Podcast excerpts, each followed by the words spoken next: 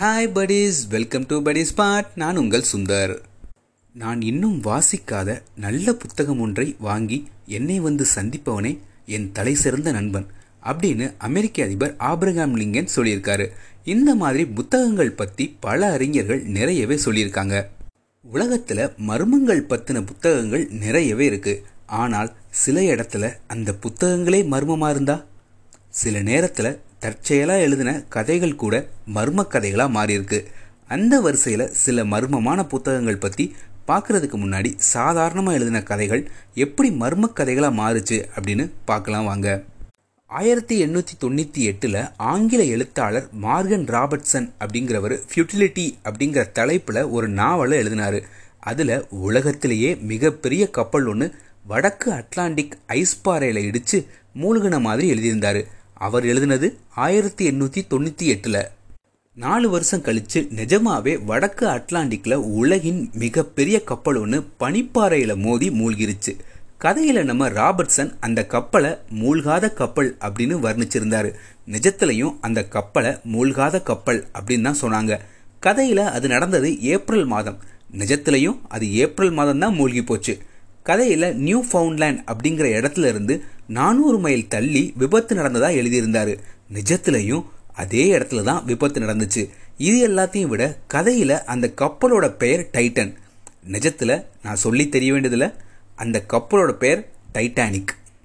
அடுத்ததா எட்வர்ட் அலன்ஃபோங்கிற ஒரு புகழ்பெற்ற அமெரிக்க எழுத்தாளர் ஆயிரத்தி எண்ணூற்றி முப்பத்தெட்டில் the narrative of Arthur Gordon Pym of Nantucket அப்படிங்கிற பேரில் ஒரு நாவல் எழுதியிருந்தார்.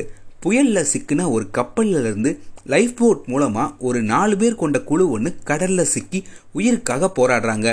சாப்பிட உணவு இல்லாமல் அங்க இருந்த ஆமைகளை பிடிச்சு கொன்று அதோட ரத்தத்தை குடிச்சு உயிர் வாழ்கிறாங்க ஆனால் அதிக நாள் தாக்கு பிடிக்க முடியாமல் உயிர் தப்பிக்கிறதுக்காக ஒரு கொடூரமான முடிவு எடுக்கிறாங்க. அது என்னன்னா அந்த நாலு பேரில் ஒருத்தரை கொன்று அதை சாப்பிட்டு மித்த மூணு பேரும் உயிர் வாழலாம் அப்படின்னு முடிவு பண்ணுறாங்க அந்த நாலு பேரில் குறைஞ்ச வயசு ஒரு சின்ன பையனை தேர்ந்தெடுக்கிறாங்க. அவனை கொன்னு ரத்தத்தை குடிச்சு உயிர் தப்பிக்கிறாங்க. அவங்கள மீட்கும் போது அந்த மூணு பேர்ல ரெண்டு பேர் சாகுற நிலைமையில இருந்திருக்காங்க. இது நடந்து நாற்பத்தாறு வருஷம் கழிச்சு ஆயிரத்தி எண்ணூத்தி எண்பத்தி நாலுல இங்கிலாந்துல இருந்து சிட்னி நோக்கி வந்துகிட்டு இருந்த ஒரு கப்பல் புயல்ல சிக்குது. அதுல இருந்து நாலு பேர் லைஃப் போட்ல கடல்ல தப்பிக்கிறாங்க. அவங்களும் இதே மாதிரி ஆமைகளை பிடிச்சு கொன்று அதோட ரத்தத்தை குடிச்சு உயிர் வாழ்றாங்க. அந்த குழுல இருந்த ஒரு சின்ன பையன் தாகம் அதிகமா இருந்ததால கடல் நீரை குடிக்கிறான். அதனால அவனோட உடம்பு ரொம்பவே முடியாம போகுது. அந்த பையன் எப்படியும் உடம்பு மோசமாகி இறந்துருவான். அதுக்குள்ள நம்மளே அவனை கொன்று அந்த ரத்தத்தை குடிச்சு உயிர் வாழலாம் அப்படின்னு மூணு பேரும் முடிவு பண்றாங்க. அந்த பையனோட கழுத்துல ஒரு சின்ன கத்தியை வச்சு அறுத்து அந்த ரத்தத்தை குடிச்சு உயிர் வாழ்றாங்க.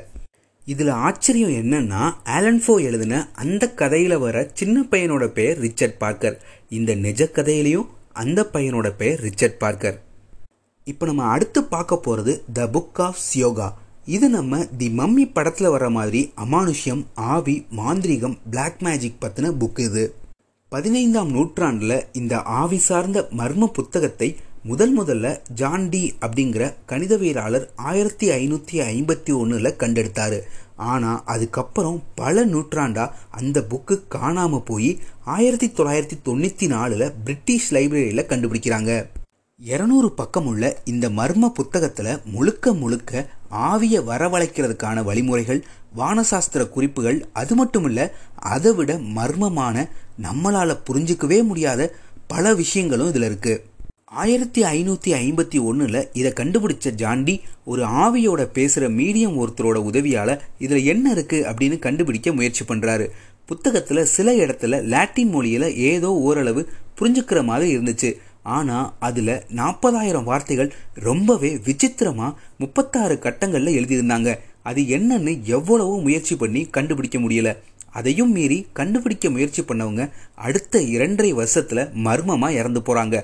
அந்த ஆவி புத்தகம் இப்போ வரைக்கும் அமானுஷ்யமாவே இருக்கு. நமக்கு ஏன் வம்பு அப்படின்னு இப்போ வரும் யாரும் அதை படிக்க முன் வரல. மேலே நம்ம பார்த்த புத்தகங்களையே ரொம்பவே விசித்திரமான நம்ம மனசெல்லாம் கொள்ளையடிக்கிற மாதிரி அழகான நம்ம அறிவையெல்லாம் குழப்புற மாதிரி ஒரு புத்தகம் தான் வாய்னிக் மேனுஸ்கிரிப்ட்.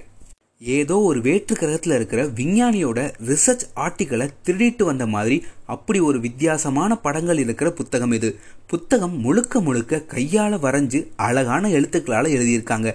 ஒவ்வொரு படமும் விளக்கவே முடியாத விசித்திரங்கள் நிறைஞ்சிருக்கு. ஒவ்வொரு படமும் ரொம்பவே ஆழமா எதையோ சொல்ல வர்றது தெளிவா புரியுது.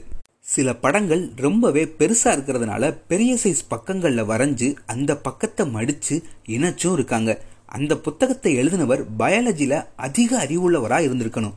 வானியல் உயிரியல் மருத்துவம்னு எல்லா தலைப்புகளையும் பல ஓவியங்கள் வரையப்பட்டிருக்கு. அந்த ஓவியங்கள் எல்லாம் அவ்வளோ தரமானதா இப்போ இருக்கிற த்ரீ டி இமேஜுக்கு ஈக்குவலாக இருக்கு. ஆனால் அந்த புத்தகம் என்ன சொல்ல வருது அப்படின்னு யாருக்குமே தெரியலை. அதில் எழுதியிருந்த எழுத்துக்கள் ஒன்று கூட உலகத்தில் உள்ள எந்த வகை எழுத்தோடையும் ஒத்துப்போகலை. மர்மமாக வேற்றுகிரக எழுத்துக்கள் மாதிரி ரொம்பவே வித்தியாசமாக இருக்குது இந்த புத்தகத்தை டீகோட் பண்ண எஃபிஐல இருந்து பெரிய பெரிய ப்ரொஃபஸர்கள் வரைக்கும் எல்லாரும் முயற்சி பண்ணி தோத்து போனதுதான் மிச்சம். பல பேர் இது ஏலியன்களால் எழுதப்பட்டிருக்கும் அப்படின்னு நம்புறாங்க. இதோட உண்மையான பிரதி இப்ப ஏழில் உள்ள பெய்னெக் லைப்ரரியில இருக்கு. இதுல பல பக்கம் தொலைஞ்சு போய் இப்ப வெறும் இருநூத்தி நாற்பது பக்கங்கள் தான் இருக்கு. இந்த புக்கை எழுதினது யாரு? என்ன எழுதியிருக்கு? இதுல சொல்ல வர்ற விஷயங்கள் என்ன? அப்படிங்கிறது இப்ப வரைக்கும் மர்மமா தான் இருக்கு. இந்த வரிசையில் மேலும் சில மர்மமான புத்தகங்கள் பற்றி கமெண்ட்ல கொடுத்துருக்கேன். நீங்களும் பாருங்க. ஃப்ரெண்ட்ஸ் இந்த மர்மமான புத்தகங்கள் பற்றியெல்லாம் உங்களுக்கும் ஆர்வம் அதிகமாக இருந்துச்சு அப்படின்னா ஒன்றும் பிரச்சனை இல்லை. இது எல்லாம் ஆன்லைனில் இலவசமாகவே கிடைக்குது. நீங்களும் ஏதாச்சும் டீகோட் பண்ணி கண்டுபிடிக்க முடியுதா அப்படின்னு முயற்சி பண்ணி பாருங்க.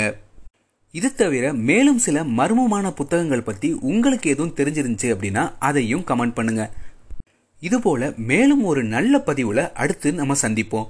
இந்த பதிவு உங்களுக்கு பிடிச்சிருந்துச்சு அப்படின்னா லைக் பண்ணுங்க கமெண்ட் பண்ணுங்க ஷேர் பண்ணுங்க. நம்ம சேனலை சப்ஸ்கிரைப் பண்ணாதவங்க கண்டிப்பா சப்ஸ்கிரைப் பண்ணிருங்க. பெல் ஐக்கானையும் பிரஸ் பண்ணிருங்க. இது உங்கள் படி ஸ்பாட் நன்றி.